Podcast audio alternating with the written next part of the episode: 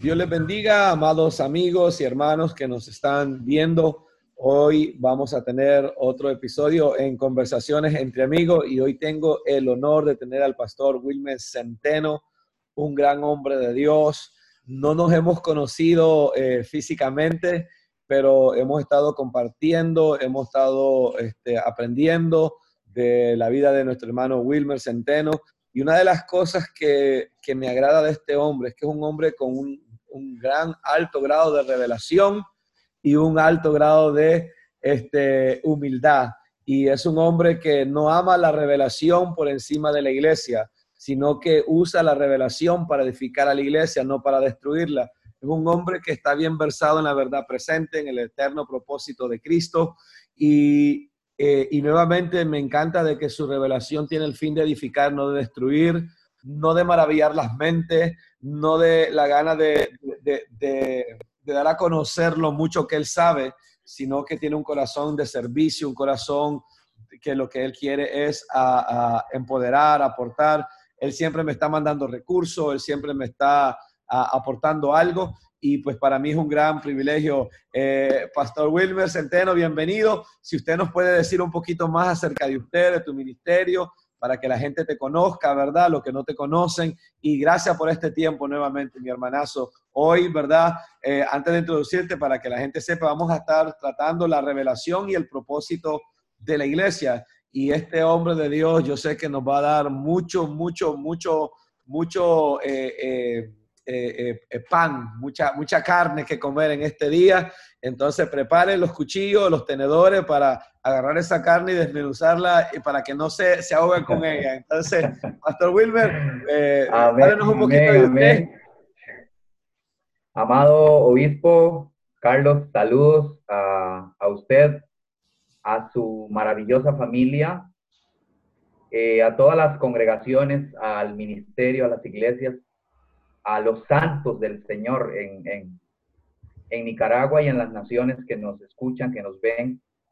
Eh, te mando un abrazo virtual muy grande a ti, a tu familia y a, y a toda esta nación de Nicaragua que en estos momentos está este, sufriendo ciertas cosas, pero creemos lo que la palabra del Señor dice, que esta leve tribulación momentánea.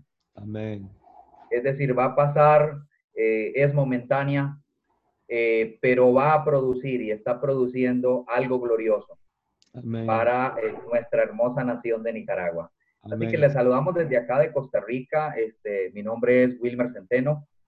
mi esposa, Keren Arguedas. Tenemos dos hijos de 13 años y de 5 años. Así que desde acá este, les, enviamos un, abrazo desde nuestra casa acá en Costa Rica. Eh, y acá estamos trabajando, el Señor nos tiene trabajando y hace tiempo viene el Señor este, eh, dándonos entendimiento, revelación de muchas cosas. Eh, y una de las cosas que me impactó de, de la vida del, del apóstol y obispo Carlos es, es su, su entendimiento del reino de la gracia de la iglesia. Eh, y un día de esto me impactó una, una, frase que escribió tu esposa y que posteó en, en el Facebook acerca de la escalera de Jacob.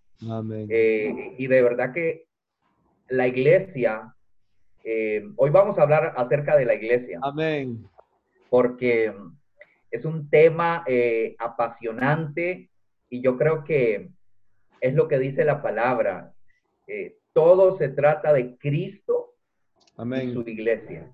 Desde principio a fin, desde Génesis 1, trata de Cristo y de su iglesia, eh, de esa manifestación gloriosa de Cristo en la tierra a través de sus hijos. Así que les saludamos, les bendecimos y quisiera este, iniciar con un, con un versículo bíblico. Amén. Eh, hablando un poquito acerca de de lo que decía el, obispo, eh, muchas personas se han ido eh, a, algunos extremos, ¿verdad? Sí. Y creo que eh, ninguno de los extremos no son buenos. Ninguno de los extremos son buenos. algunos han, han, tomado la iglesia como un ente espiritual solamente y nos vamos, este, esas, esas personas que han tomado la iglesia como solo un ente espiritual, yo digo, deberían estar solamente en el tercer cielo. Porque... Son las cuarta persona de la Trinidad.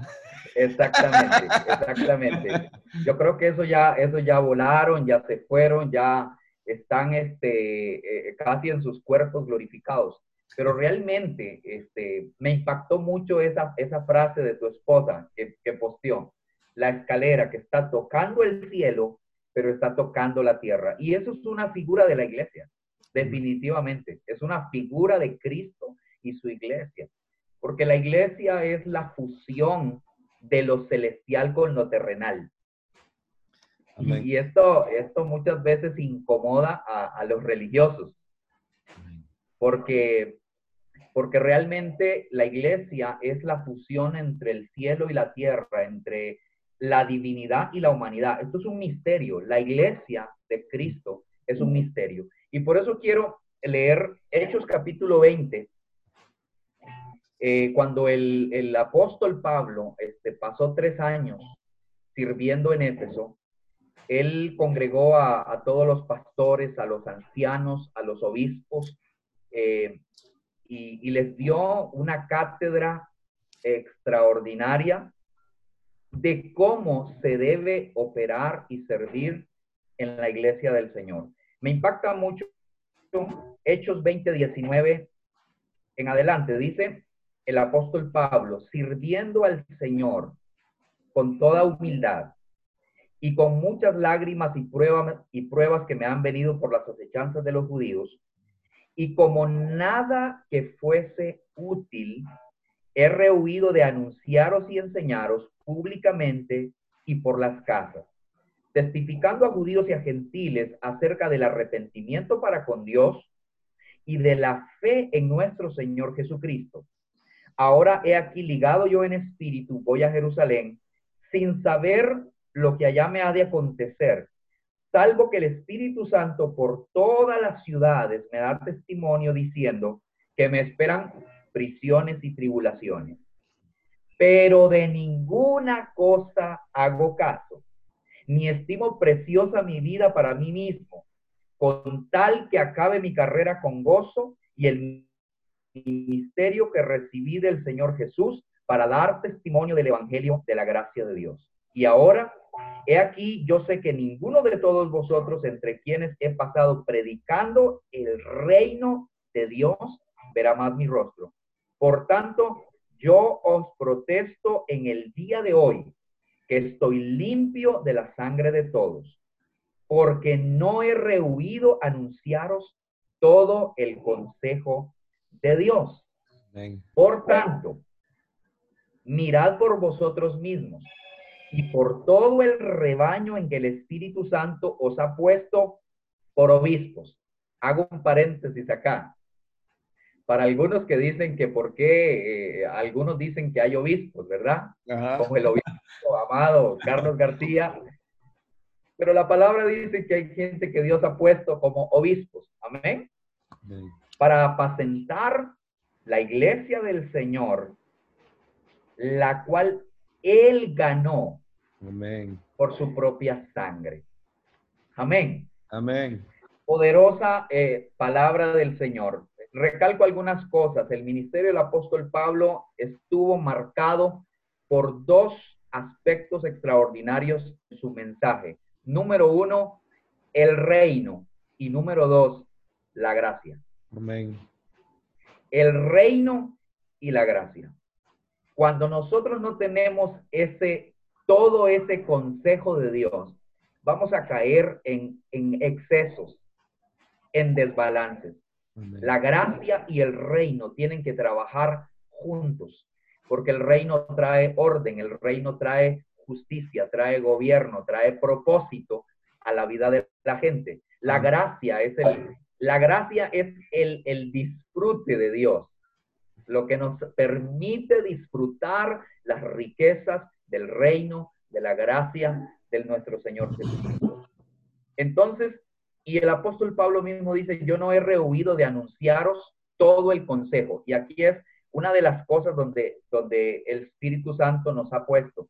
No podemos, no podemos agarrar unas cositas de aquí y dejar otras cosas de allá. Necesitamos enseñar, anunciar todo el consejo de Dios. Amén, amén. Pues yo no sé si tú has visto que en estos tiempos eh, algunos han tomado algunas cosas y han tomado otras cosas, pero han dejado un montón de cosas. Ah, sí. Que son necesarias para la edificación de esta iglesia gloriosa del Señor Jesucristo. Amén. Eso es importante. Eh, qué tremendo. Ahorita que lo estabas leyendo, de la forma que lo estabas leyendo, honestamente se, siente la presencia de Dios y el peso de Dios en esta palabra. Eh, porque qué tremendo las verdades que nos acabas, solo con leerlo y, darnos la dirección de, cómo funcionar y servir en iglesia, nos va a ayudar, porque nos hemos perdido del rol. Uno, la iglesia es del Señor. Segundo, nosotros estamos para equipar a los santos, pero hoy en día se usa a los santos para engrandecer nuestro ministerio en vez de que los siervos de Dios nos invirtamos en el ministerio de los santos para que ellos sean todo lo que Cristo quiere que sean. Y, los abusos, ¿verdad? De la gracia, que la gente que hace una desgracia de la gracia, ¿verdad? Otra gente que cree que pecar es caer de la gracia, cuando en realidad eh, eh, Gálatas dice que, la, que la, volver a, la, a caer de la gracia es, uno, pisotear la sangre de Cristo y es volver al legalismo que nos descalificaba y que nunca nos iba a justificar. Pero también ese reino del cual tú nos hablas, si, si, si, si, tiramos la palabra reino a 20 personas, vamos a tener 20 definiciones. Pero la Biblia dice en, en Romanos 14, 17 que el reino de Dios no es comida ni justicia, pero, pero no es comida ni bebida, sino es justicia, paz y gozo dentro de la persona del Espíritu Santo. Esa es la definición bíblica de lo que es reino. Reino no es tener un Mercedes, reino no es viajar en avión, no hay comida de reino, no hay casa de reino, ¿verdad? Reino es el Espíritu Santo gobernando tu vida, produciendo justicia, paz y gozo en el Espíritu Santo. Y, qué tremendo de que muchos evangelistas entienden la gracia, porque predican esa gracia que nos enamora de Cristo, que hizo que, que viniéramos a Él, ¿verdad? Con nuestros pecados. Pero después la iglesia nos quitó la gracia y nos impuso más leyes que los judíos. Y, y, y, y eso ha ahogado la vida de Dios. Y, la verdad es que la iglesia se ha perdido también. Hoy, gente, hoy en día hay gente que, que es más judía que cristiana o más judía que, que, que, hijo de Dios.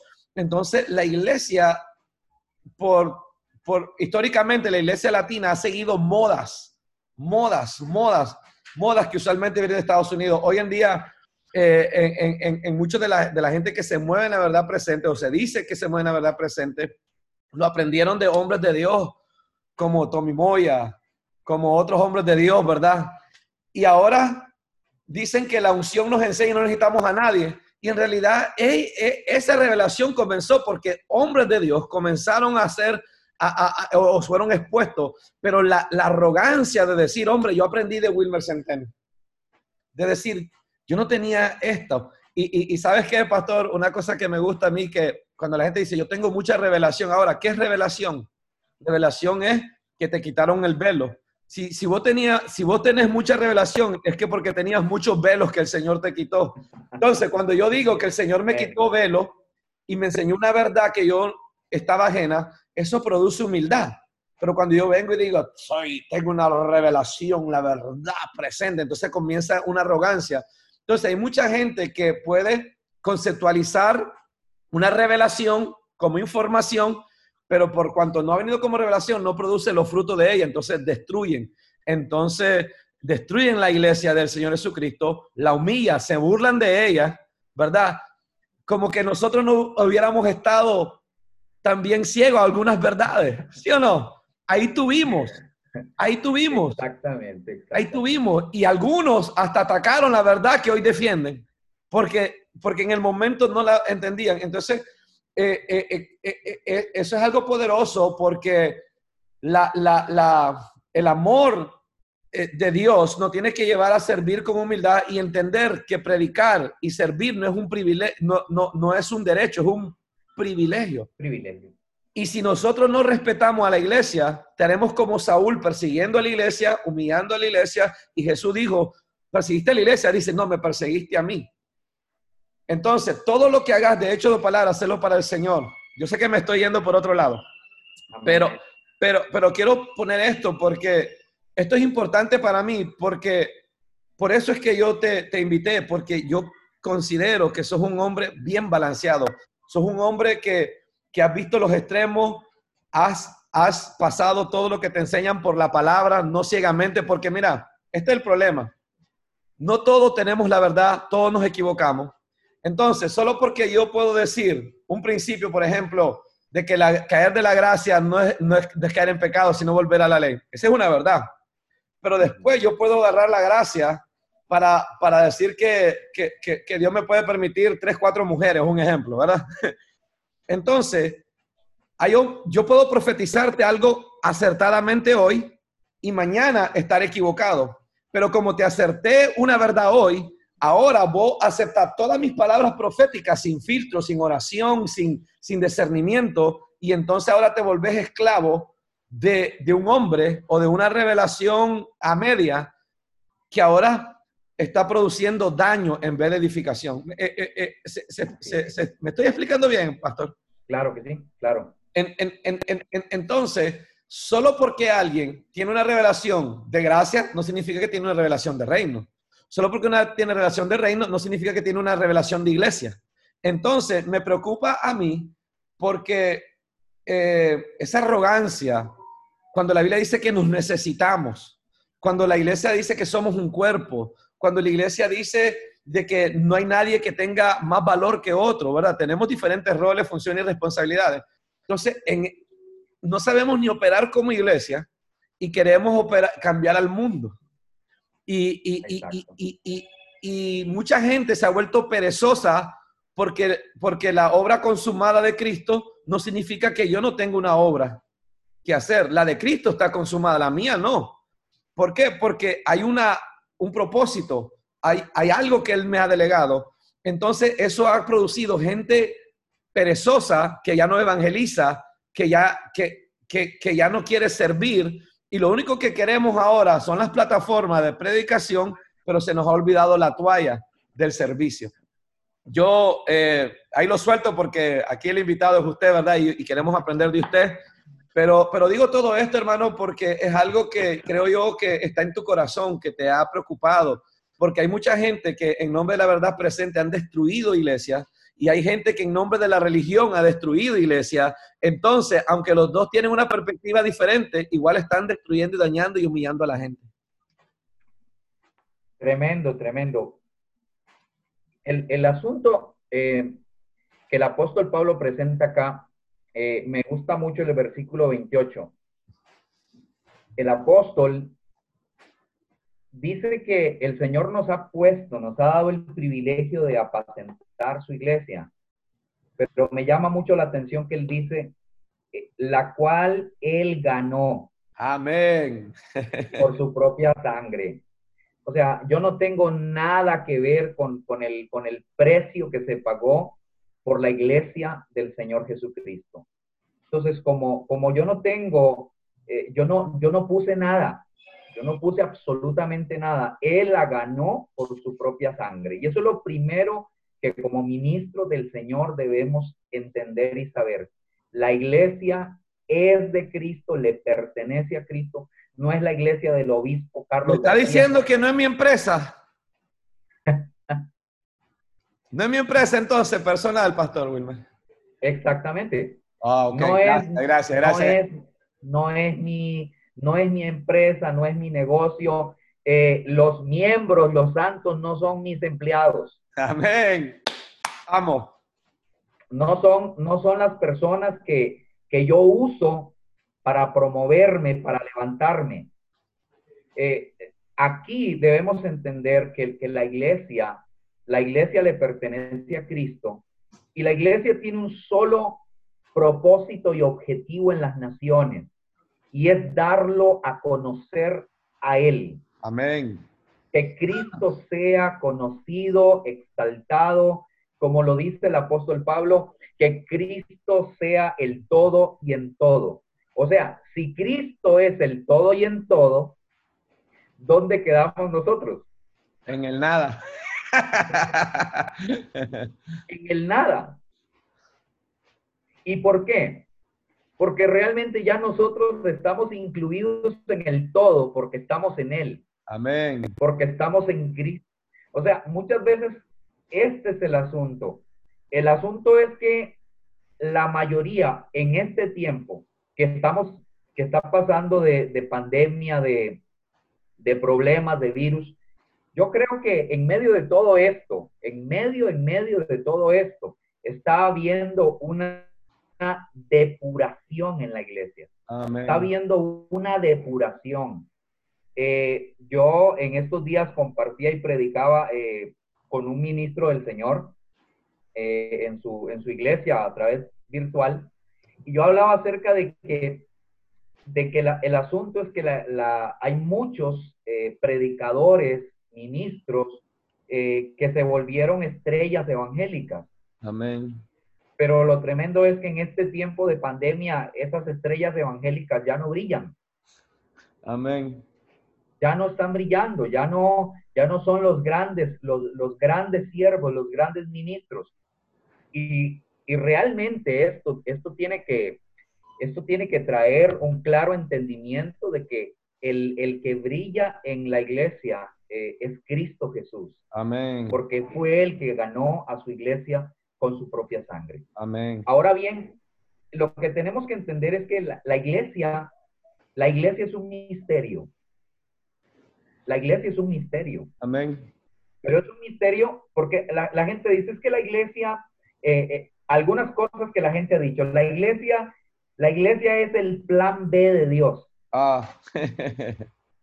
¿Verdad? La, como, como, como Dios no pudo hacer, hacer nada o hacer algo con los judíos, con la nación de Israel, entonces a Dios se le ocurrió la iglesia. Dice, vamos a probar a ver con la iglesia. Pero realmente la iglesia siempre ha sido el diseño de Dios para manifestar la vida de Cristo en la tierra. Todo en el viejo pacto es sombra, todo en el nuevo pacto es esencia. Exactamente.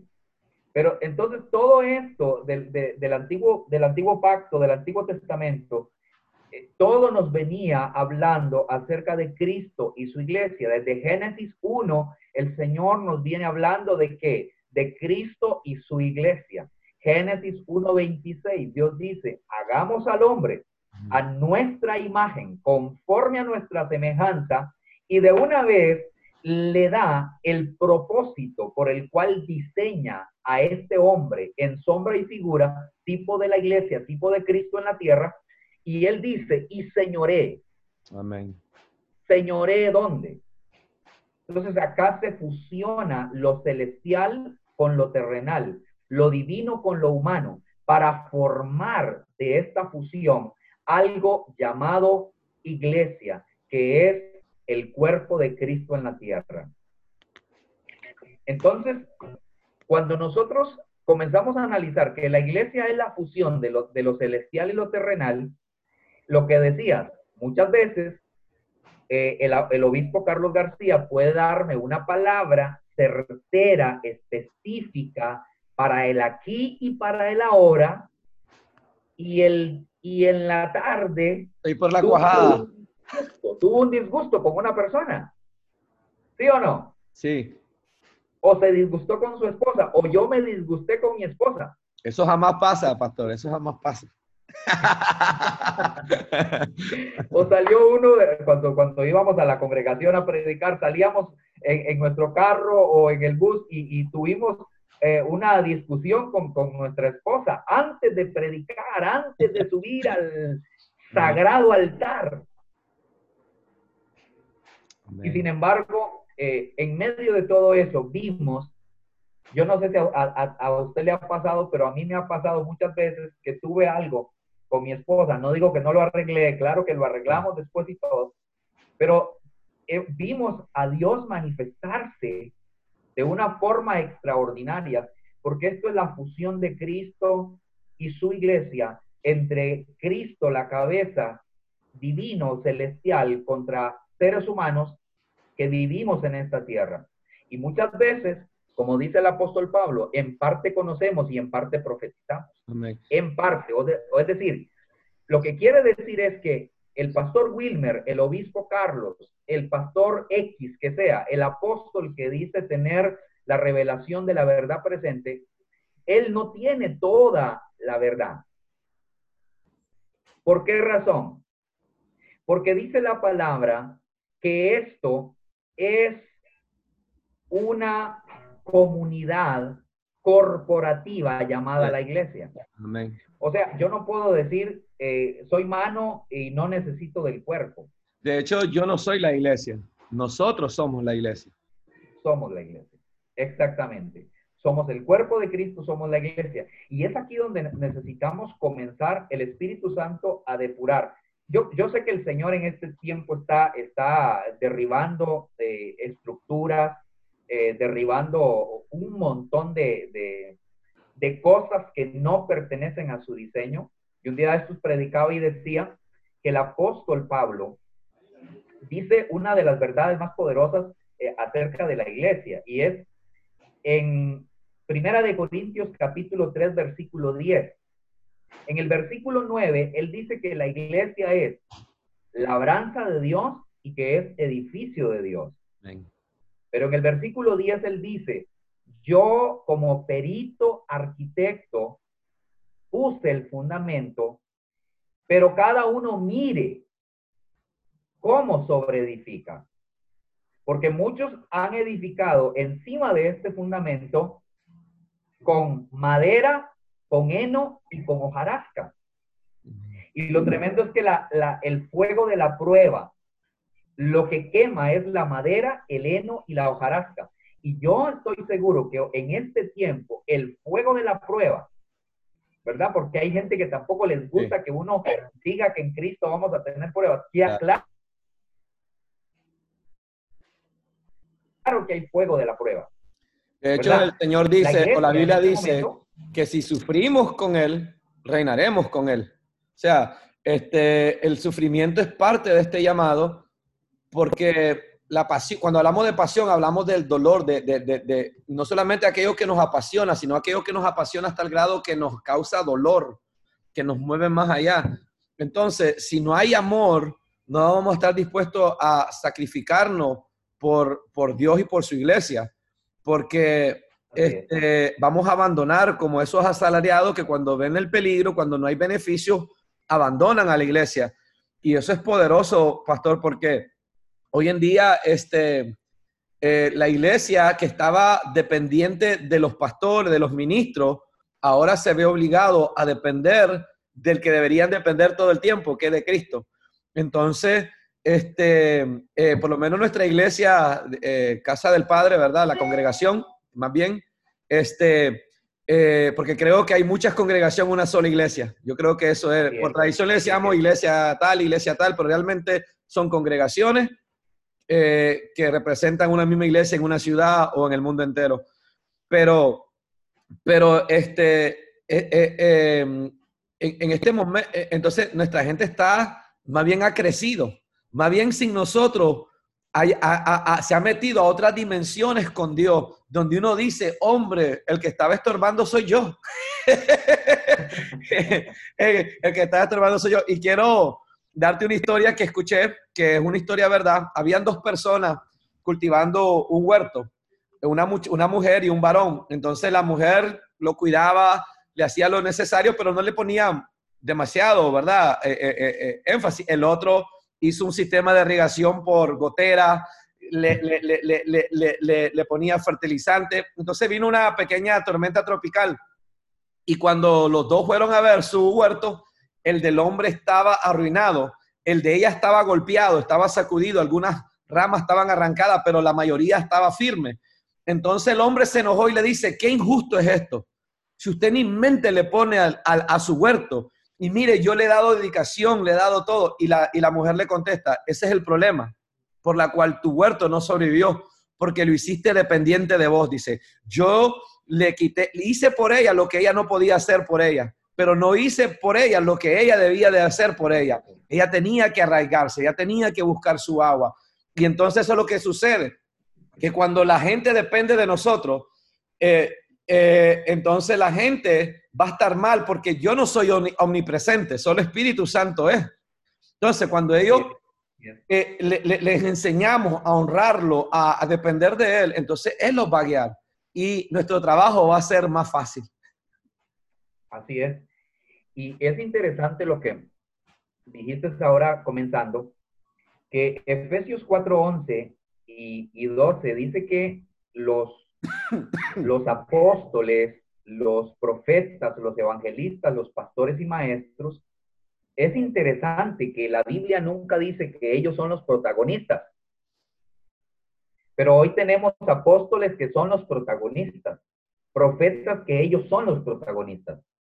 Pero realmente el Señor está cada día más. Eh, yo creo que una de las eh, oraciones que el Señor eh, hago todos los días es, Señor, sigue abriendo los ojos del entendimiento de tu pueblo, de tus hijos, de tus ministros, para que comprendamos cuál es la función que tenemos, la función que tenemos nosotros en el cuerpo.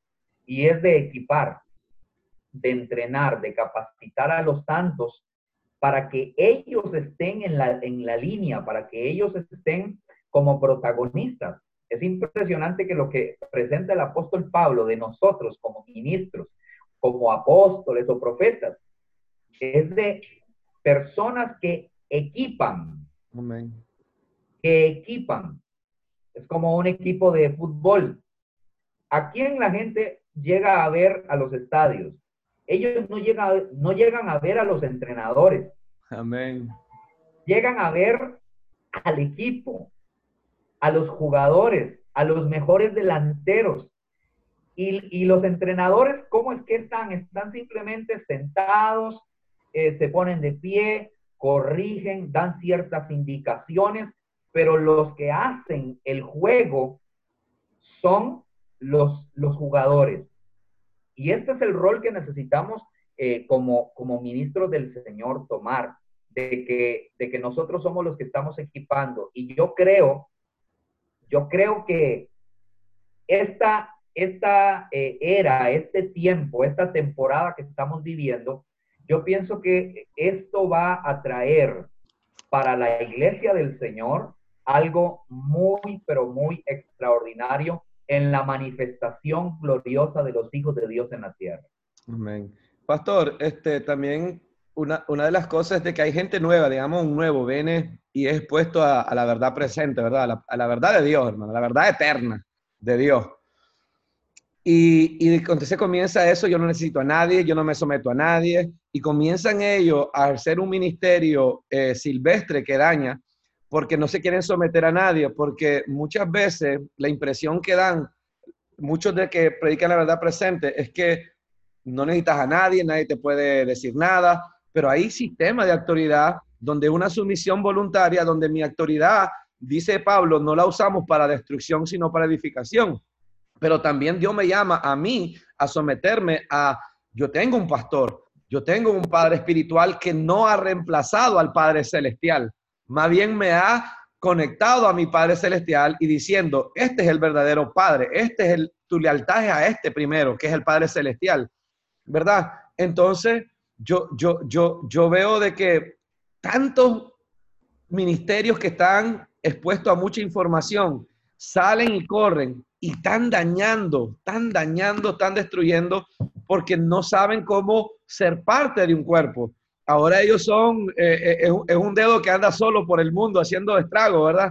Entonces, eh, en, en, el afán de, de quitar el control religioso, porque si el control religioso es lo falso, significa que la autoridad religiosa es falsa, sin, sin embargo, significa que hay una autoridad verdadera. Porque ¿por qué alguien va a dar algo falso si no, hay si, si no hay algo verdadero, no puede haber algo falso. Porque lo falso sería la verdad si no hay su contraparte, ¿verdad? Entonces, eh, eh, eh, ¿cómo aquellos jóvenes que nos están escuchando, aquellos ministros que, del nuevo pacto, qué consejo les da? Porque, porque si, es que nos escuchan, ¿verdad? Porque hay gente que no escucha. ¿Qué consejo les das a ellos conforme a ese propósito de la iglesia y de edificar? Porque tanto los religiosos, los legalistas, verdad presente y, la gente que genuinamente está caminando en la verdad presente, eh, todos estamos queriendo edificar y todo loco tiene sus seguidores. Todo loco tiene sus seguidores. hasta las sectas tienen seguidores. Entonces, ¿qué consejo les das a esa gente? Bueno, yo creo que la, una de las cosas que debemos entender con respecto a la... Eh, aquí quiero decir eh, o hablar de tres cosas que nos presenta la palabra. Número uno, inspiración. Número dos, revelación. Y número tres, iluminación. Entonces. Repítala para aquellos que estamos tomando nota. ok. Eh, la, la escritura nos presenta tres cosas, ¿verdad? Inspiración, revelación e iluminación. Ahora,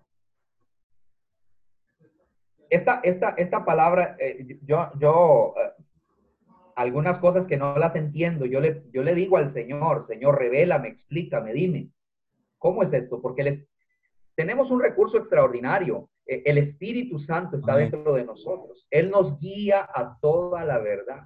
Pastores, ministros, el Espíritu Santo nos guía a toda la verdad. Y yo eh, escuchaba a mucha gente diciendo, eh, hay mucha gente que dice que ya no hay revelación, ¿verdad?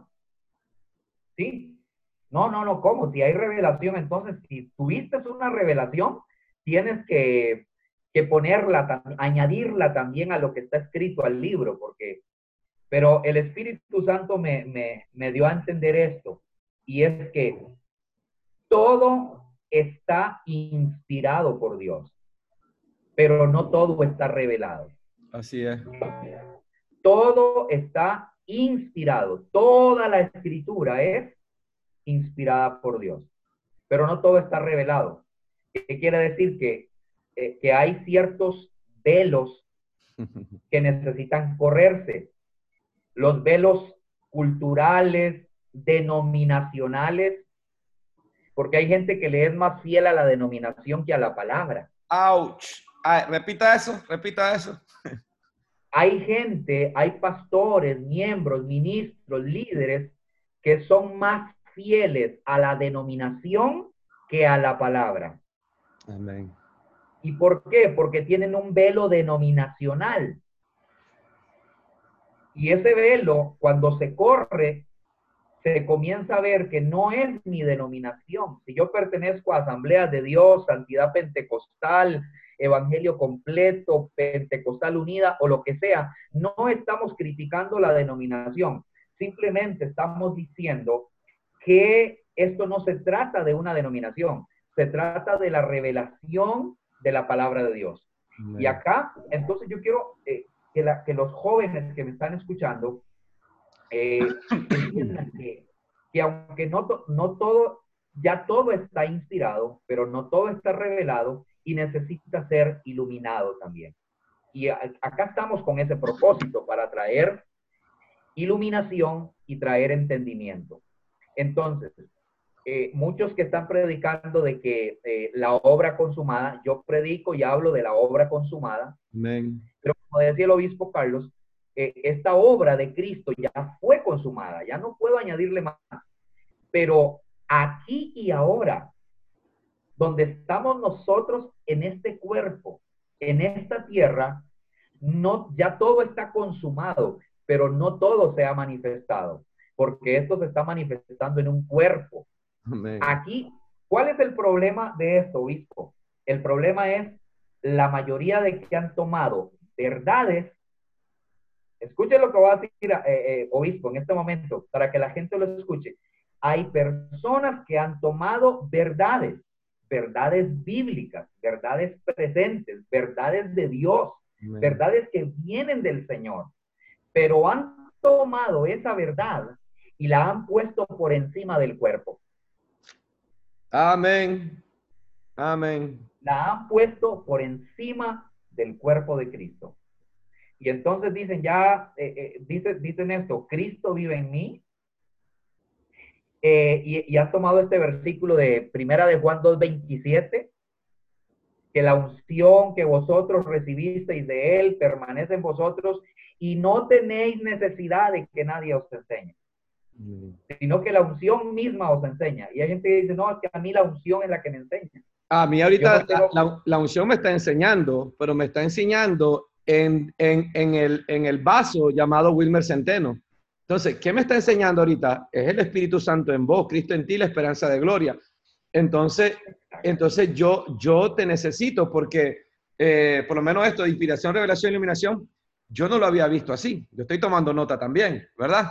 ¿Por qué? Porque, porque vos me estás añadiendo y, me estás afinando. Entonces mi revelación y mi ejecución, ¿verdad? Ahora, eh, eh, eh, en mi misiología como, como, como iglesia, cómo yo voy a ejecutar este reino, esta gracia, este llamado, ahora va a estar más afinado, más al plomo de la palabra, gracias a que dispuse un tiempo para aprender de Wilmer Centeno. Al igual que en muchas ocasiones usted me ha mandado a decir, pastor, esto me bendijo, esto aquí, y ahí estamos. ¿Por qué? Porque no hay, no hay orgullo, hermano. Somos un cuerpo, no hay competencia, solo hay complemento. Tu vida me ha mejorado. Tu vida me va a hacer un mejor maestro. Tu vida me, me, me, me va a hacer un mejor pastor si tengo oído para oír y la humildad para hacer los ajustes. Obispo, ahí va. Ahí va. Creo que la, la cualidad de Cristo, ojo acá, de Cristo, no mía, de Cristo, nos hace falta en este tiempo a los ministros, donde Cristo dijo, aprended de mí, A nosotros nos queremos aprender de los milagros, de la de los dones, de profetizar, de, de tantas cosas. Pero Jesús dijo, aprended de mí, que soy manso y humilde de corazón. Y hallaréis descanso para vuestras almas. Y ojo acá, iba con este pasaje de primera de Juan 2, 20 y 27, dice, pero vosotros, aquí es donde tenemos, aquí es donde está la disyuntiva, el, la verdad central. No está hablando de un individuo, dice vosotros. Vosotros. Ok, ojo acá, vosotros. Yo no, yo individualmente, yo no tengo la unción del santo. La tenemos nosotros como cuerpo. Lo que nosotros tenemos, lo que nosotros tenemos, cada uno, dice Efesios 4:7, pero a cada uno de nosotros fue dada la medida. O sea, yo no, eh, Wilmer Centeno no, oh, es que yo tengo la unción. No, nosotros tenemos. Ojo acá. Entonces, porque nosotros tenemos corporativamente como cuerpo la unción, quiere decir que el cuerpo de Cristo manifestado en el obispo Carlos García, en el pastor Tommy Moya, en el apóstol tal, en el profeta este, tal de allá, en ese está la unción del santo también, que me enseña, que me equipa, que me ministra. Entonces, a esto iba. ¿Cuál es el, asunto? Que hemos, con lo que decía, hemos tomado verdades, verdades y las hemos puesto por encima del cuerpo. Pero acá el Señor, eh, el apóstol Pablo, en, en Corintios capítulo 12, Corintios capítulo 12, el apóstol Pablo hace una exposición magistral, extraordinaria de los dones del Espíritu Santo. Y me llama la atención porque él dice, a este, porque a este es dada por el Espíritu, palabra de al otro, palabra, y comienza a dar toda una, toda una, una exposición del cuerpo de Cristo, al final, cuando él termina hablando de los dones, hablando de cada uno de los miembros del cuerpo de Cristo, él dice algo en el versículo 27. Vosotros, pues, sois el cuerpo de Cristo. Amén. O sea, junta todo y dice, tenemos diferentes dones, pero somos, ustedes son el cuerpo de Cristo. Somos el cuerpo de Cristo. Y por eso no nos desconectemos, porque eh, muchas veces estas, eh, eh, estas, estas revelaciones o estas verdades, iba acá, quiero, quiero aportar algo, obispo. Efesios 1.17, el apóstol Pablo ora por dos cosas. Para que el Señor nos dé espíritu de sabiduría y revelación. El problema ha sido que ha habido, se ha soltado mucha revelación. Poca sabiduría. Pero poca sabiduría. Mucha revelación, pero poca sabiduría. ¿Y qué ha ocasionado esto? Eh, un espíritu de individualismo, que yo no necesito, que eh, eh, mi padre es Dios, ¿verdad? ¿Verdad? entonces, hay algunos que han espiritualizado todo, en que Dios es el único padre, que no hay padres espirituales, pero eso no es cierto. Sí. Claro padres naturales. Si, dice que no llame nadie a padre, significa un mi papá natural. Y él dijo que no llame nadie maestro, y sin embargo, dentro de los dones de equipamiento hay maestros. Entonces, lo que Jesús estaba hablando es otra, otra, otra cuestión, que yo creo que lo que estaba diciendo, no le den el título a la gente que ama el título, pero que no quiere ejercer la función, la responsabilidad del llamado. Creo que ese es el contexto de lo que Dios estaba hablando.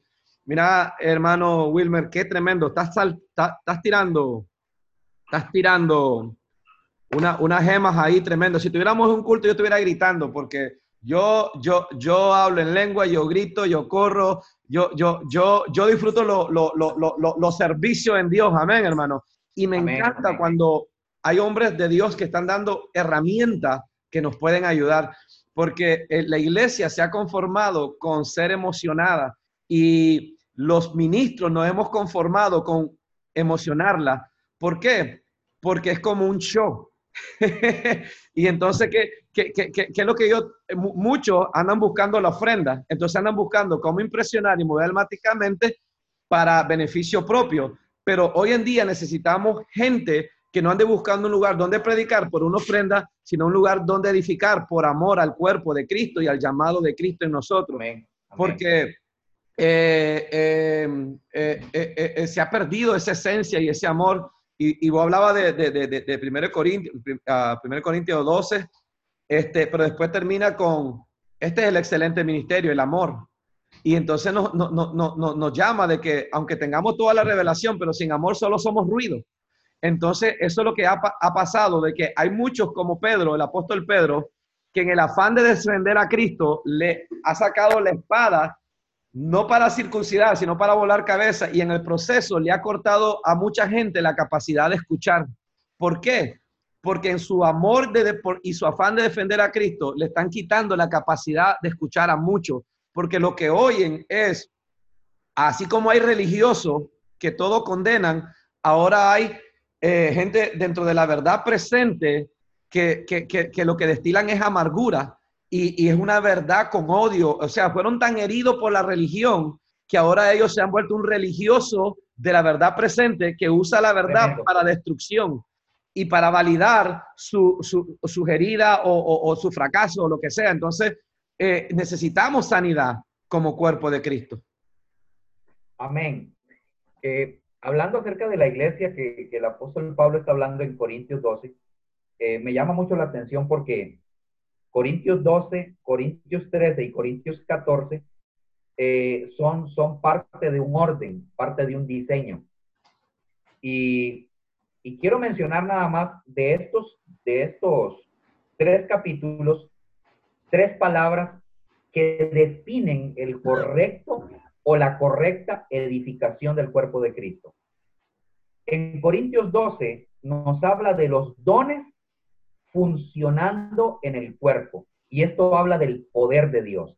Necesitamos el poder de Dios sobrenatural. Porque hasta esta palabra muchos la han querido quitar del, del, del vocabulario del Señor, la palabra sobrenatural, porque dicen que no hay nada sobrenatural. Claro que sí. Sí, lo que pasa es que hay muchos que se han vuelto tan espirituales que hasta espiritistas se vuelven. Ya no tienen ni nombre, ya no tienen ni nombres normales, ya no es Wilmer Centeno, sino el siervo de los ojos abiertos, el eterno. O sea, digo yo, brother, yo me llamo Carlos, brother, yo te llamo Wilmer, hermano. O sea, ya se, se engaña, o sea, la, la revelación los, los envuelve dice que la letra inflama, ¿verdad? Inflama. Entonces, eh, eh, tienen una, una revelación de una tonelada en dos patitas de palo. Porque, porque, porque tienen revelación y no tienen carácter. Exacto. Y es aquí donde, donde, donde el mismo, entonces, pero, pero, ¿qué, qué te digo? Con los, eh, Primera Corintios 12 nos habla de los dones. Estos dones tienen que estar funcionando en el cuerpo de Cristo eh, el poder de Dios, eh, me gustó mucho porque un día esto estaba viendo, estabas compartiendo allá con la iglesia del Salvador y, al final estuve viendo ahí cómo eh, los dones de, ciencia, este, de, profecía, de sanidad, de milagros comenzaron a fluir. Esto es parte de, esto es parte de esto que nosotros no podemos perder porque es parte del ADN de la iglesia. Y Corintios, estos tres capítulos, Corintios 12, 13 y 14, nos dan estas tres cosas. Número uno, el funcionamiento de los dones, manifestando ese poder de Dios. Corintios 13 nos habla del amor, del amor, que si profetizamos, si echamos fuera demonios, pero no tenemos amor, no somos nada. Y Corintios 14, la palabra en la cual el Señor me ha dado de ese capítulo es orden. Entonces está el poder, el amor y el orden. No se puede edificar sin estas tres cosas el cuerpo de Cristo. Qué poderoso eso. Ya, ya, ya, no puedo decir que el Señor me lo dio porque está grabado, hermano. Voy a decir que me lo dio usted. Qué tremendo. Fluya, hermano, fluya. Amén. Entonces, creo yo que eh, necesitamos, eh, necesitamos entender entender eh, cuál es la revelación de Dios para la iglesia. Y aquí es donde yo quiero decir algo, y es que no podemos desconectarnos del cuerpo por una verdad que se me reveló. Porque necesitamos comenzar a ver que todos los, los, los que han recibido a Cristo son hijos de Dios. Amén. Mira, puede ser que no, que no hayan escuchado el, título o el tema del nuevo pacto, la verdad presente, el reino, la gracia, pero, pero son hijos de Dios y debemos verlos de esa forma. Son hijos de Dios. Y también este, pastor, también, o sea, le estamos dando la misma comida a todos, porque ahí está la leche no adulterada para el bebé, está el pan y está la carne. Hay tres niveles de comida en, el reino, ¿verdad? Está la leche, está el pan y está la carne. Entonces, si yo como nuevo le das una carne a un bebé, lo vas a matar.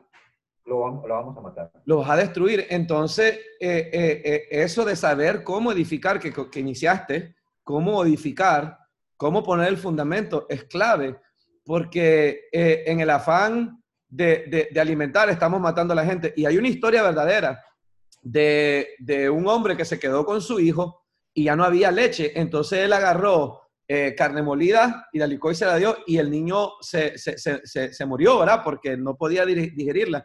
Él amaba a su hijo. Él quería nutrirlo. Él le quiso resolver, pero lo hizo en ignorancia y la ignorancia lo hizo que matara al bebé. Entonces, eh, ¿qué, peligroso es saber que mucha gente ha tropezado por nuestra gran revelación. Eso debería darnos miedo. Eso debería darnos eh, eh, poner nuestra barba sobre el remojo. ¿Por qué? Porque nosotros simplemente tenemos que tratar con respeto a la iglesia del Señor. Porque, Pastor Wilmer, usted es un hombre de Dios. Yo miro que usted es más noble que yo, ¿verdad? Usted es más sabio que yo ahí. Te tiene más pastoral, más pastoral que yo, ¿verdad? Pero si yo le llego ofendiendo a su esposa, yo creo que usted, decimos aquí en Nicaragua, saca el indio, ¿verdad? Porque, entonces, ¿qué derecho nos da a nosotros de maltratar a la iglesia? Y la maltratamos cuando creemos que es nuestra o cuando nos ponemos por encima de ella y dejamos de ver que es un privilegio. Y en realidad no es que Dios nos dé un ministerio a nosotros, más bien Él nos invita al ministerio de Cristo. Y en Cristo es que tenemos ese ministerio. Eso está tremendo porque realmente el, el, el ministerio es del Señor. ¿verdad? Él nos invitó a ser parte de su ministerio. Él nos, nos invitó a nosotros a ser parte de su edificación, ¿verdad? No es mi edificación, es la edificación del Señor. Es la edificación de Cristo, de su cuerpo en la tierra. Y esto es un privilegio, pero es una gran responsabilidad. Es una gran responsabilidad.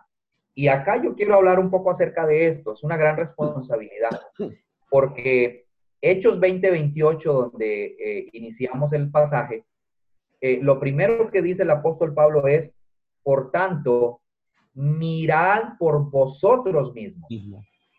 O sea, es primero, le está hablando a ellos, a los obispos, a los, a los ancianos, a los pastores, a los ministros que estaban allí congregados, eh, y él les dice, mirad por vosotros mismos. Entonces, lo primero que debemos revisar es nosotros mismos. Nosotros somos tanto privilegiados como responsables en esta edificación de la iglesia. Y acá es donde también, primera de, primera de Timoteo 4:16, eh, Pablo le dice a, Timoteo, su hijo en la fe, le dice, eh, cuídate de ti mismo. Cuídate de ti mismo y de la doctrina. Porque haciendo esto, te salvarás a ti mismo y a los que te oyeren. Porque esto, aquí es donde debemos entender que los que hemos sido llamados eh, a una asignación ministerial, tenemos doble responsabilidad. Por nosotros mismos y por los que nos escuchan. Amén. Entonces, si yo con la revelación, si yo con una palabra tremenda voy a ir a una congregación, digamos que voy a una congregación allá eh, a, Nicaragua, una congregación que está acostumbrada a otro tipo de cosas, y yo voy con una revelación poderosa y a los días me dice el pastor de allá, hermano, la gente se me fue, la gente está eh, como loca, rara, que no quiere nada porque eh, usted predicó esto y aunque eso sea de Dios, esa congregación eh, no estaba en ese momento preparada. Por eso necesitamos sabiduría de Dios para poder edificar, revelación de Dios de lo que esa congregación necesita, de cómo nosotros podemos eh, comenzar a enseñar verdades poderosas y eternas, pero que, pero que también todo tiene su tiempo, tiene su secuencia. Y además, Pablo lo dijo en, en 1 Corintios 2.6, él dice, hablamos sabiduría entre los que han alcanzado madurez. O sea, necesitamos también ser considerados con otros que todavía no han alcanzado madurez. Este, ¿Puedo decir algo, este pastor? Aquí, claro, pastor, eh, claro nosotros eh, hace tiempo estábamos en Honduras y una, una de, las, de los dones que, que Dios me ha dado es los proféticos. No me considero profeta, pero sí profetizo, ¿verdad? Eh, y tengo eh, el don de ciencia, discernimiento y esas cosas. Y entonces Dios me daba una palabra en una congregación y yo vine y, y como la costumbre uno la da en la iglesia. Pero después mi papá, mi papá en la carne, me llamó y me corrigió. Y él me dice, la Biblia dice que el apóstol Juan le escribió al ángel de la iglesia. Dice, hay cosas que se tienen que decir al ángel de la iglesia, no a toda la iglesia. Exacto. Porque en el, si el hombre está equivocado en una verdad y vos lo agarras aparte, así vos no lo vas a avergonzar. Y así vos le das la oportunidad de que él haga preguntas en, en lo privado. Y yo dije, wow, qué tremendo porque, porque, porque todo tiene un protocolo y un orden al reino y está en la palabra, pero no lo vemos. Entonces, ¿qué pasa? Que yo llego con una verdad presente y miro que, que tienen eh, la estrella de David por todos lados y chofares y quieren ser más judíos. Entonces yo vengo y arremeto contra eso, voy a destruir. Claro. Pero, pero, pero, pero, pero, pero si tomo de ahí para enseñar la verdad presente, entonces puedo edificar, como Pablo agarró el, el, el, estatua al Dios no conocido para presentar al verdadero Dios. Exactamente. Y, hablando de eso, eh, en ese momento estaba fluyendo con una gran revelación, pero te faltó sabiduría. La sabiduría. ¿Y de dónde vino esa sabiduría? De tu papá. Entonces, eh, aquí necesitamos entonces ser, ser muy, muy cuidadosos, eh, ser humildes, ser humildes, porque hay personas que tampoco se dejan corregir. Esto es tremendo. Entonces, necesitamos ser corregibles, necesitamos ser enseñables, necesitamos a, todas las personas que les estoy hablando en este momento, a, jóvenes, a, personas adultas, a, hombres, mujeres, eh, ministros, miembros, líderes, yo les digo, seamos corregibles, seamos enseñables, aprendamos en humildad. A mí me gusta mucho una, una, una historia que presenta el libro de los Hechos, ¿verdad? Dice la palabra que, llegó a Éfeso un hombre de Dios llamado Apolos, ¿verdad? Poderoso, dice la Biblia, un hombre, si, cuando yo me veo las características de un hombre, dice que era poderoso en las escrituras, ferviente, que predicaba valerosamente el, el mensaje del Señor. Pero este ministro poderoso tenía ciertas cosas que todavía no habían sido ajustadas. Y me gusta mucho lo que decías, porque, porque aquí hay, debe, debe haber humildad en el corazón del que recibe y debe haber sabiduría y amor en la persona que imparte la corrección. Porque dice la palabra que cuando lo escucharon Priscila y Aquila, ¿Quiénes eran Priscila y Aquila? Personas que habían estado durante tres años con el apóstol Pablo, siendo equipados, siendo enseñados, y se habían convertido en, padres espirituales. Amén. ¿Y qué dice la palabra? Que lo tomaron aparte. Vea qué sabiduría. ¿Qué hicieron? Lo tomaron aparte. aparte y le expusieron más exactamente el camino del Señor.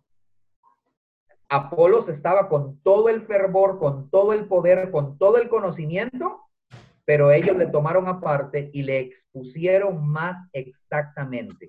¿Qué quiere decir? Que necesitamos también padres y mentores espirituales que nos tomen aparte, que nos corrijan y que nos den más exactitud. Obispo, yo creo que esta es una palabra que debe calar en nuestro corazón. Necesitamos ser más exactos y precisos en la edificación del cuerpo de Cristo. Amén. Pastor, quiero leer el Proverbio 16.6 y dice, con misericordia y verdad se corrige el pecado y con el temor de Jehová los hombres se apartan del mal. En la primera parte está el que corrige, con misericordia y verdad se corrige. ¿Qué misericordia? Que no te doy lo que el castigo que te mereces te extiendo el perdón, pero te doy la verdad porque la verdad es lo único que te puede hacer libre. Entonces, pero ¿qué pasa con el otro? Con temor de Jehová los hombres se apartan de mal. Si yo entiendo que es una palabra de Dios a través de alguien más que me está corrigiendo, yo tengo que tener ese temor de Dios que también me va a meter en esa sabiduría de Dios, ¿verdad? Para tener una vida plena. Entonces, pastor, mire, eh, quiero hacerte una pregunta y tenemos aproximadamente unos 10 minutos más, ¿verdad? Para que eh, ciérranos con los puntos que, que quieres transmitirnos, pero también te quiero preguntar, ¿cómo manifestamos a Cristo? Porque mucha gente dice que Cristo se ha formado en vos, que manifestemos a Cristo. ¿Cómo se ve eso? ¿Cómo, se ve Cristo formado en mí, Cristo manifestado en mí? ¿Cómo, se ve eso? Mira, es una de las, es una de las preguntas que, que, que, nos han hecho, nos hacen y, he visto yo. En todo este tiempo yo he visto mucha gente, y, y tú lo puedes ver en el Facebook, en el YouTube, en todos lados, en los libros, en un montón de cosas. La gente habla de, de Cristo en nosotros, habla de, formar, de Cristo formado y, y realmente hasta el día de hoy en muchas de esas personas yo lo único que he visto es palabras. Sí. Es, por ejemplo, muchos hablan del Cristo resucitado, yo entiendo eso, y que Cristo Nazaret, pero he visto gente hacer más milagros con el Jesús de Nazaret que con el Cristo resucitado, hermano. Y entonces, honestamente, si yo estuviera enfermo, yo voy a uno de esos religiosos que se mete y todo, ¿verdad? Porque ellos creen en el poder de Dios, ¿verdad? Si quiero crecer en mi llamado y como mi me voy con la verdad presente porque ellos tienen mucha revelación, ¿verdad? Entonces, y eso nos dice el fin de, de, de, la, de, la, gente que uno, que uno quiere, por lo menos. Hay gente que no predica ni papa, ni que su vida dependa, pero cómo fluyen proféticamente, hermano, ¿verdad? Entonces, este, eh, eh, eh, eso, entonces, suéltenos lo que usted tiene, pastor. Ok, claro. Entonces, ¿qué es lo que sucede? Que la mayoría, muchos se han vuelto legalistas del nuevo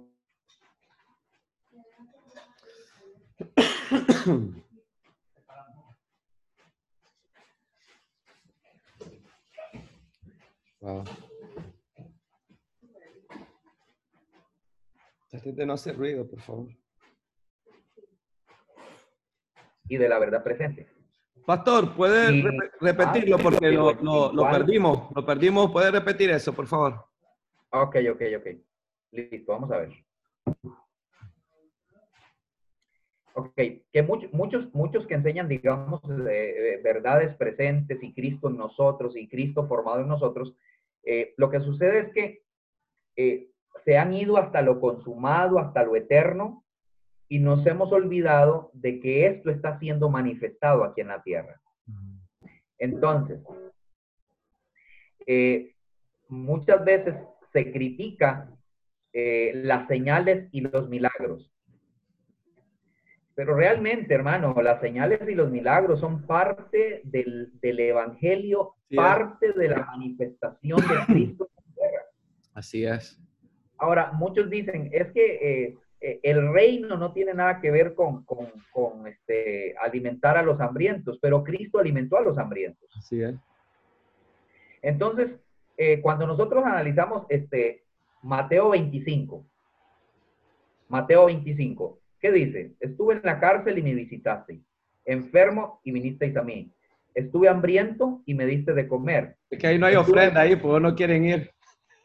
y estuve desnudo y me vestiste. Entonces, Jesús lo está diciendo. No lo estoy diciendo yo. Entonces, todo eso es parte de la manifestación de Cristo en la tierra. ¿Qué es la manifestación de Cristo? Todo lo que Cristo hizo ¿verdad? Como muchos ya no quieren, como Jesús de Nazaret. Todo lo que Cristo hizo como Jesús de Nazaret es lo que yo tengo que hacer. Así es. Entonces, eso es parte de esta manifestación. Ahora, debemos entender que no hemos llegado. Amén. No hemos llegado todavía. Y una de las cosas que debemos saber es, eh, eh, el modelo de nosotros se llama Cristo. Amén. Cristo predicó el reino, nosotros predicamos el reino. Cristo sanó a los enfermos, nosotros sanamos a los enfermos. Cristo alimentó a los hambrientos, nosotros vamos a alimentar a los hambrientos. Cristo, si, Cristo hubiera estado en este tiempo, nos hubiera dejado sorprendidos. Amén. Anduviera ahí por todo lado repartiendo cosas. Amén. Claro que sí. Entonces, eh, muchas veces la, la manifestación de Cristo se ha vuelto eh, para la gente muy subjetiva, muy espiritual, muy invisible, muy interna. Y en la vida real, en la práctica, no hay nada. Así es. Como dijo el apóstol Pablo eh, en Corintios capítulo, primera Corintios capítulo 4, versículo 18 al 20.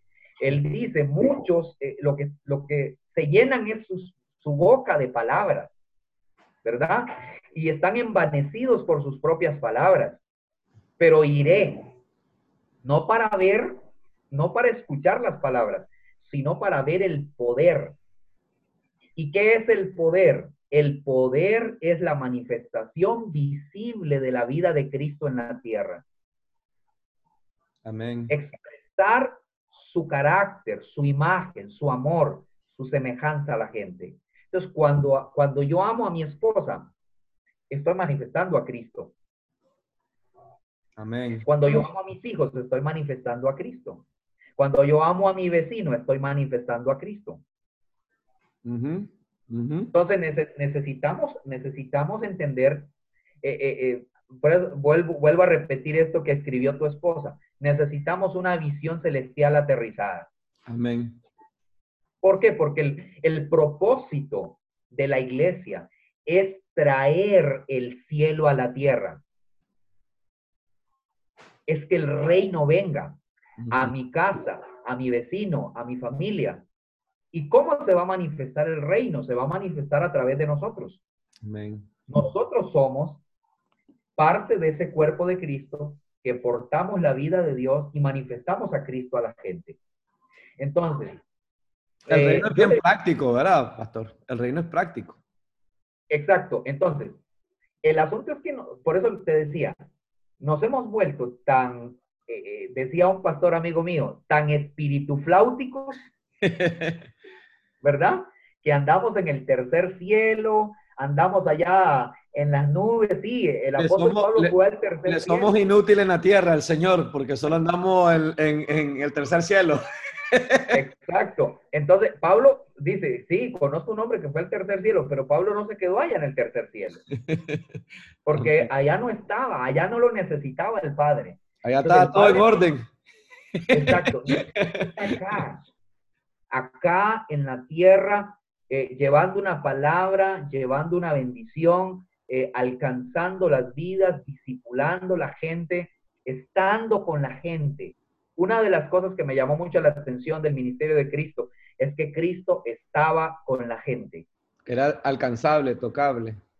Era alcanzable, era accesible. Hoy la mayoría de ministros son inaccesibles. Oiga, no se les puede acercar uno. Eh, eh, me acuerdo que hace muchos años atrás, en un congreso grande de pastores y apóstoles, eh, yo siendo un joven hambriento de conocer más de, la revelación del Señor, estaban, estaban en, una mesa especial reunidos y, yo no estoy diciendo que no se les dé, como dice la palabra, que honra, honor, todo tiene su espacio, todo tiene su madurez, su tiempo. Y, y este hombre estaba allí y yo quise accesar a él para hacerle una pregunta y no me dejaron. Y él tampoco lo permitió. Escucha, obispo, acá. Escucha acá, obispo. No, primero los que estaban alrededor de él no me dejaron.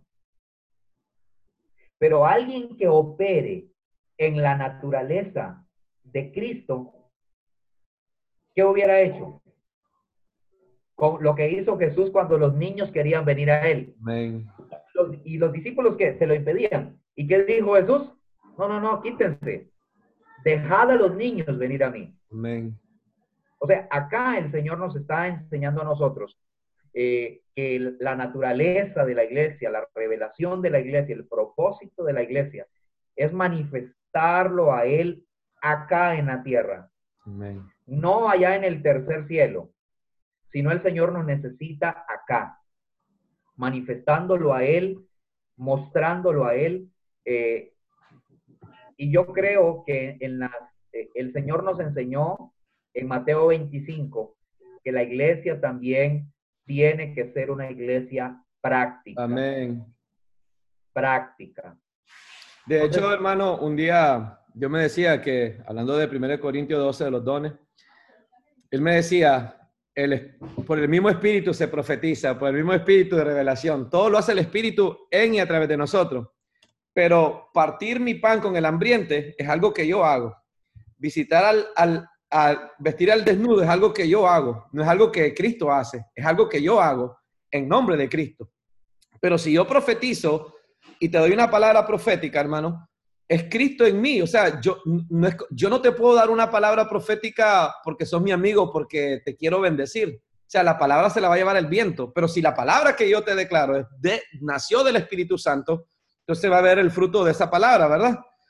Pero, pero cuando yo visito, cuando yo voy, cuando yo doy, eh, me gusta Isaías 58, donde el Señor le dice, este no es el ayuno que yo les pedí, porque cualquiera deja de comer por un carro, por una casa, por una sanidad, porque ese es el, concepto de ayuno que tiene la gente, torcerle el brazo a Dios, obligarlo a Dios a hacer algo, en vez de matar la carne para estar sensible para oír la voz de Dios. Entonces, ¿qué pasa? Este, eh, eh, eh, dice que partas tu pan con el ambiente. Una cosa es dejar de comer y alzo, por ejemplo, dejo mi cafecito a un lado porque sé que ahí lo tengo. Y cuando termine el ayuno vuelvo a mi cafecito. Y otra cosa es ayunar y dejar de tener para que otros tengan. Y él dice, entonces, dice, la gloria de Jehová será tu retaguardia. Entonces, eh, entonces el Señor nos dice que la luz o la gloria de Dios se va a ver a nosotros al nosotros hacer obras de amor prácticas. Qué tremendo eso. Así es. El, asunto es que eh, en esta lista de, en esta lista de, en esta lista de dones eh, que hablamos, eh, hay tres listas de dones. En Romanos capítulo 12, Corintios capítulo 12 y Efesios capítulo 4.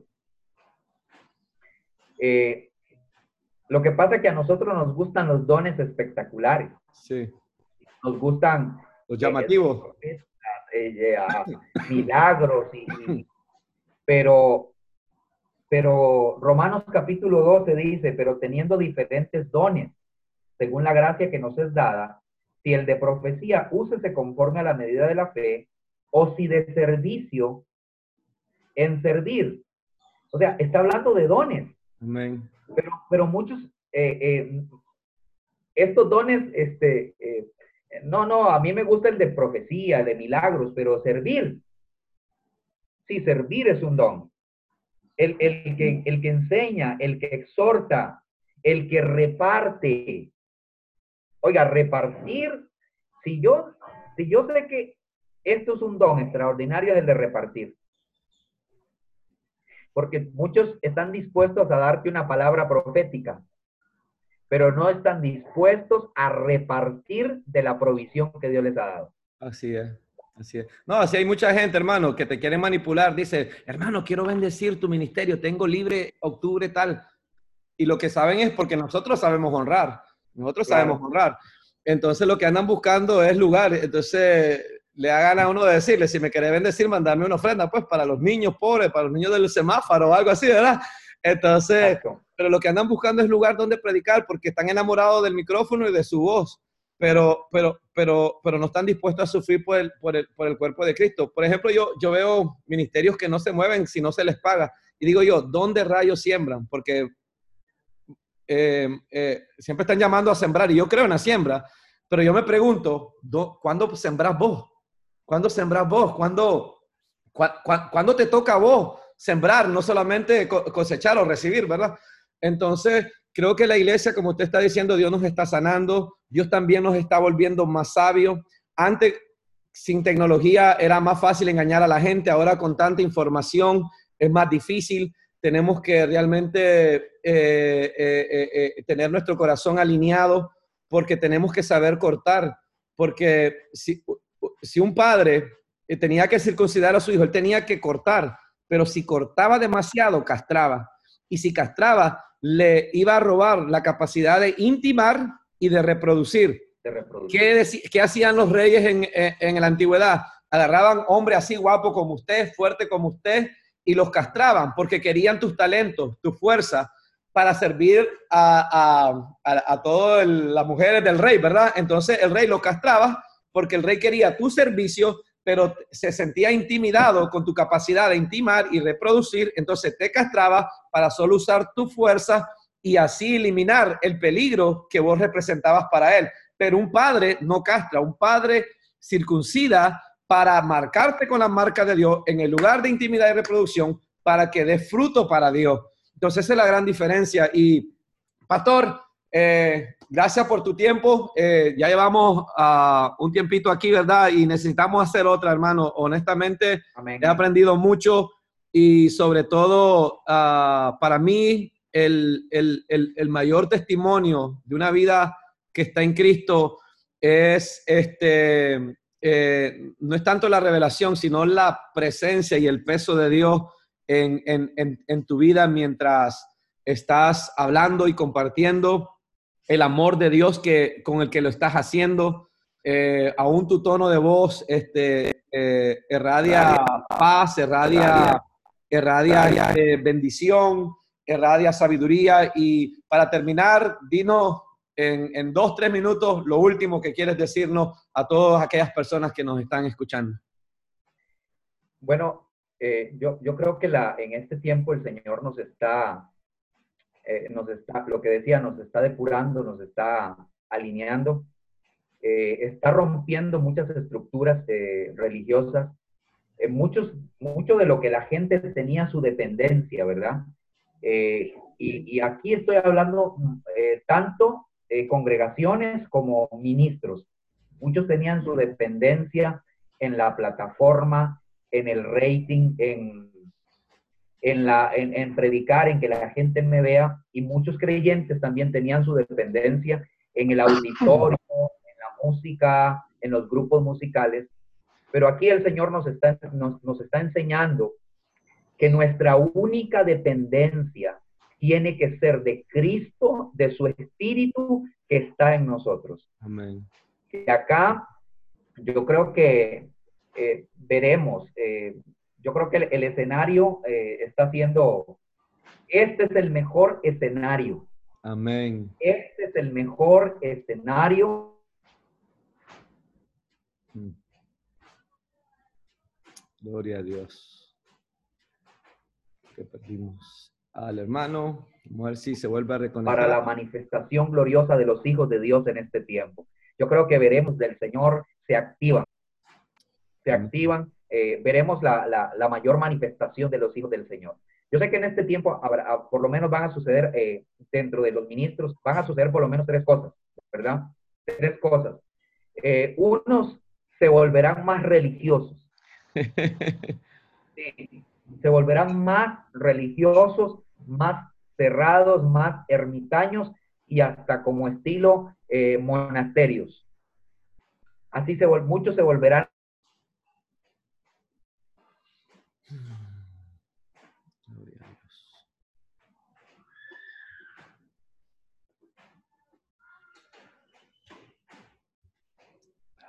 Dios. Parece que lo perdimos al hermano. Vamos a ver si lo podemos volver a reconectar. Este. Sí, se cerrarán más en su religiosidad.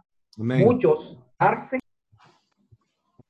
Vamos a ver si volvemos por acá. Dele, dele, lo estamos escuchando. Estamos acá. Ok, entonces muchos se volverán eh, al, al, se acomodarán al sistema también de este mundo. Muchos se irán al extremo, de acomodarse al extremo, de adoptar modas, de eh, eh, y, esto acá, obispo, muchos por conveniencia económica negociarán los principios del reino de los cielos. Triste.